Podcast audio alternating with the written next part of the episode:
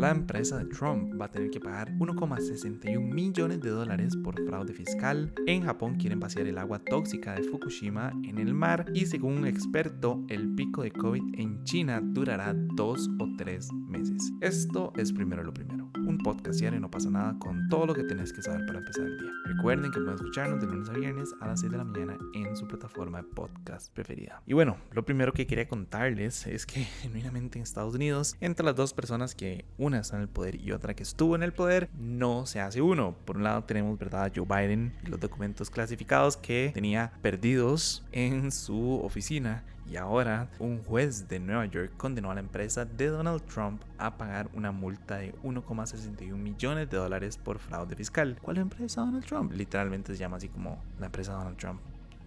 Donald Trump, punto. Pero sí, el juez penal Merchant, man, en realidad se llama The Trump Foundation, si no me equivoco, como la Fundación Trump, pero ajá, el punto es que tiene el nombre del MAE porque obviamente egos, uno sabe cómo funciona este tipo de cosas. Pero bueno, volviendo al tema, el juez Juan Merchan o Merchan declaró culpables a dos afiliados de la organización Trump de 17 cargos penales. Ven que no estaba mal, entonces se llamaba organización Trump. Uno de ellos es Allen Weisselberg, que es una persona que yo ya he mencionado miles de veces en otros episodios acá. Este Weisselberg trabajó para la familia de Donald Trump durante casi que medio siglo fue director financiero de la empresa y él va a tener que pasar cinco meses de cárcel después de que se declaró como testigo estrella de la acusación. O sea, él fue como la persona que ante las autoridades pues básicamente les contó todo lo que había pasado. Entonces se le redujo su pena y se le impuso una pena de nada más cinco meses y pues en prisión. Por su parte, la defensa de Trump ya dijo que van a apelar la sentencia como era esperable, ¿verdad? Creo que eso no es para... Yo creo que eso no es un secreto para nadie. Y también creo que es importante aquí, ¿verdad? Mencionar y recordarles que obviamente una empresa no puede ser condenada a penas de cárcel o de prisión. O sea, como uno mete una empresa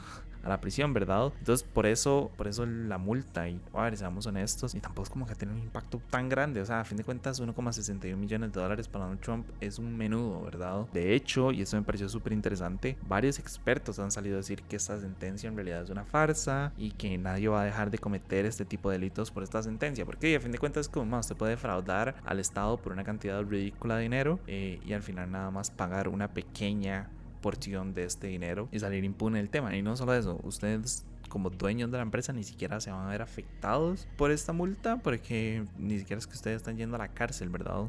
Son las otras personas, digamos, los colaboradores los que están yendo a la cárcel. Entonces uno como mandatario, como cabeza de una empresa, ni siquiera está sufriendo las consecuencias de manera como directa, o sea, no va a tener que pasar en prisión. Entonces sí, por eso es que dijeron como que en realidad esta sentencia no va a tener ningún tipo de peso eh, importante en ningún aspecto de la vida, porque también muchas personas dijeron como, ah, es que esto va a hacer que se hunda la, no sé, la lucha presidencial de Donald Trump.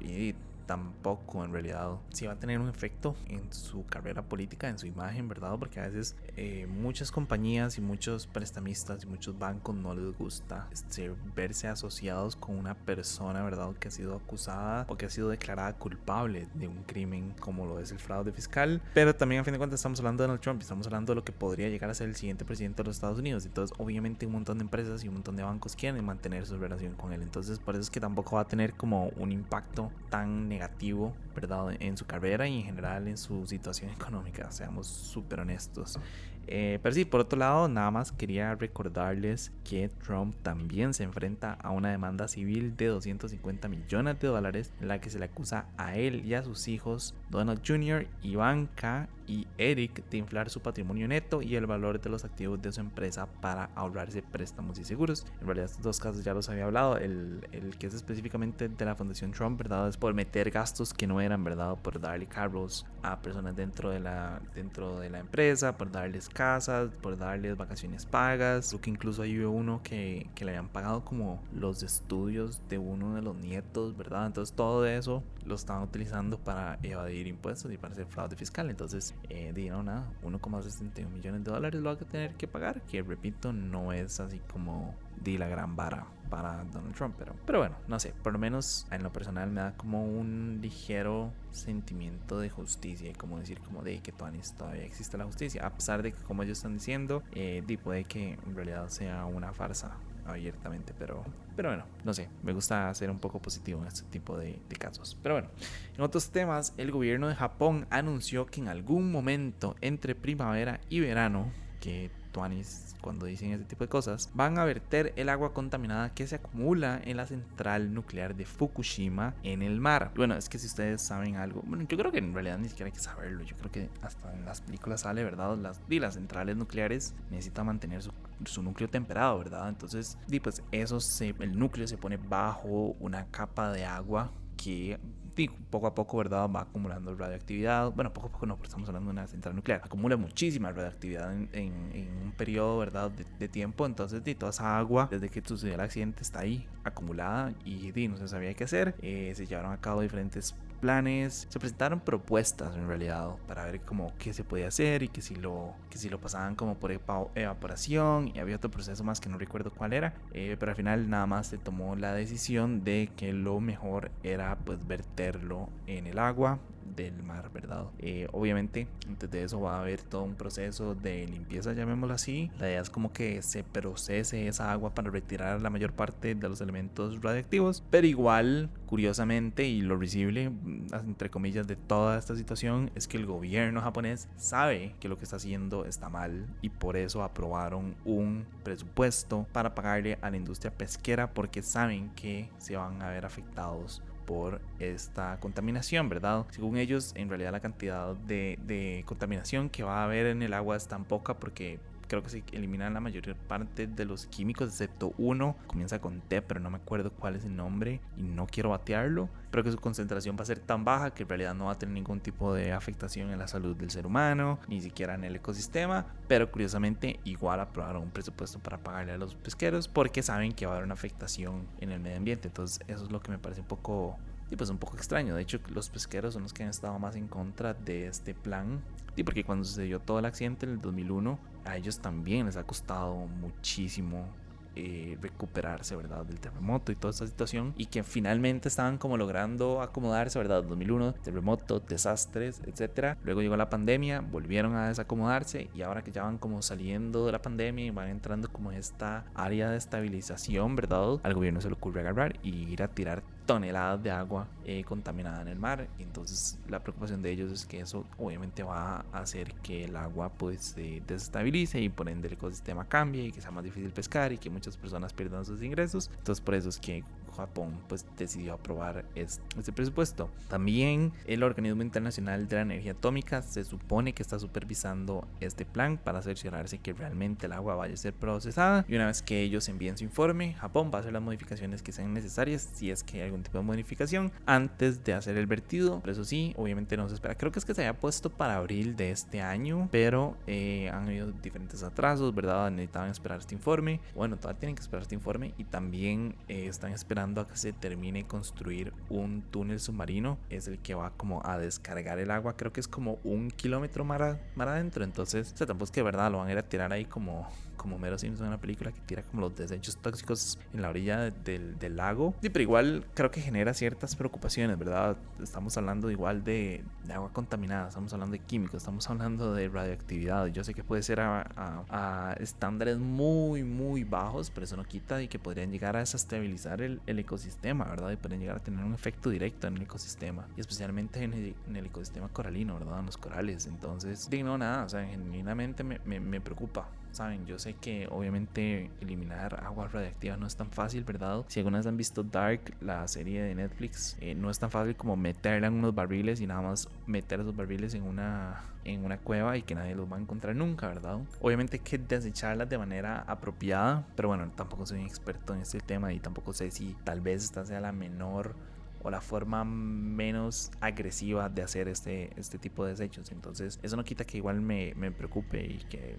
no sé, no sé, nada más espero como que la vara no caiga, ¿verdad? En el mar y genuinamente pase como los Simpsons, que todo se estabiliza y a la nada nos ponen un domo así encima en Japón, o bueno, alrededor del mundo, pero, pero bueno, ya me estoy saliendo como demasiado right. Entonces, nada más quería finalizar contándoles que si toneladas de desechos tóxicos en el ambiente no les preocupa, según el antiguo epidemiólogo en jefe del Centro de Control de Enfermedades de China, Zeng Wang, o sea, cualquier X persona que no sabe nada del tema, el pico actual o la pandémica que vive el país va a durar entre 2 y 3 meses. Incluso estimó que la pandemia va a tener un mayor efecto en las zonas rurales donde la infraestructura médica es relativamente eficiente en comparación con los centros urbanos, lo cual es pues obviamente eh, muy obvio. Según él, la ola ya llegó a su punto máximo en lugares como Pekín, ¿verdad? Que son, bueno, y obviamente la capital del país y es el centro, ¿verdad? Eh, urbano pero que apenas está comenzando en algunas regiones rurales y pues en realidad en estas zonas está extendiendo muchísimo más rápido que la velocidad de la vacunación. Entonces, eh, sí, qué triste, ¿verdad? Genuinamente podríamos estar ante el, ante el inicio de una, de una ola pandémica. Por ahí leí como que China ya había dicho que la situación estaba controlada y que la ola pandémica ya había acabado. Y yo como, man, no está acabando, ¿verdad? Tal vez en lugares más urbanos definitivamente ya acabó, por lo menos ya ha sido como controlando, pero en, en, en zonas rurales definitivamente no, ¿verdad? En zonas donde no, las personas no tienen acceso a un sistema de salud eh, eficiente, donde no tienen acceso a vacunas, eh, o si tienen acceso a vacunas, pero es un número muy limitado de vacunas, obviamente la, la pandemia va a tener un impacto muchísimo más significativo, ¿verdad? Y eso ha sucedido en China Costa Rica y en todo el mundo, ¿verdad? Que obviamente las zonas rurales son las que se han visto más este, afectadas por este tipo de, situaciones. Creo que en Costa Rica tal vez eh, nos salvamos un poco, ¿verdad? Porque teníamos, eh, bueno, tenemos a la caja, ¿verdad? Y que tiene como todos sus, sus y tiene un montón de centros, ¿verdad? Por todo Costa Rica donde llegan vacunas donde, bueno, llegaban vacunas. Entonces como que nos salvamos también de esa situación, pero, pero eso no quita que otros países no, no, no tengan ese privilegio. Al no tener ese privilegio van a tener un impacto eh, directo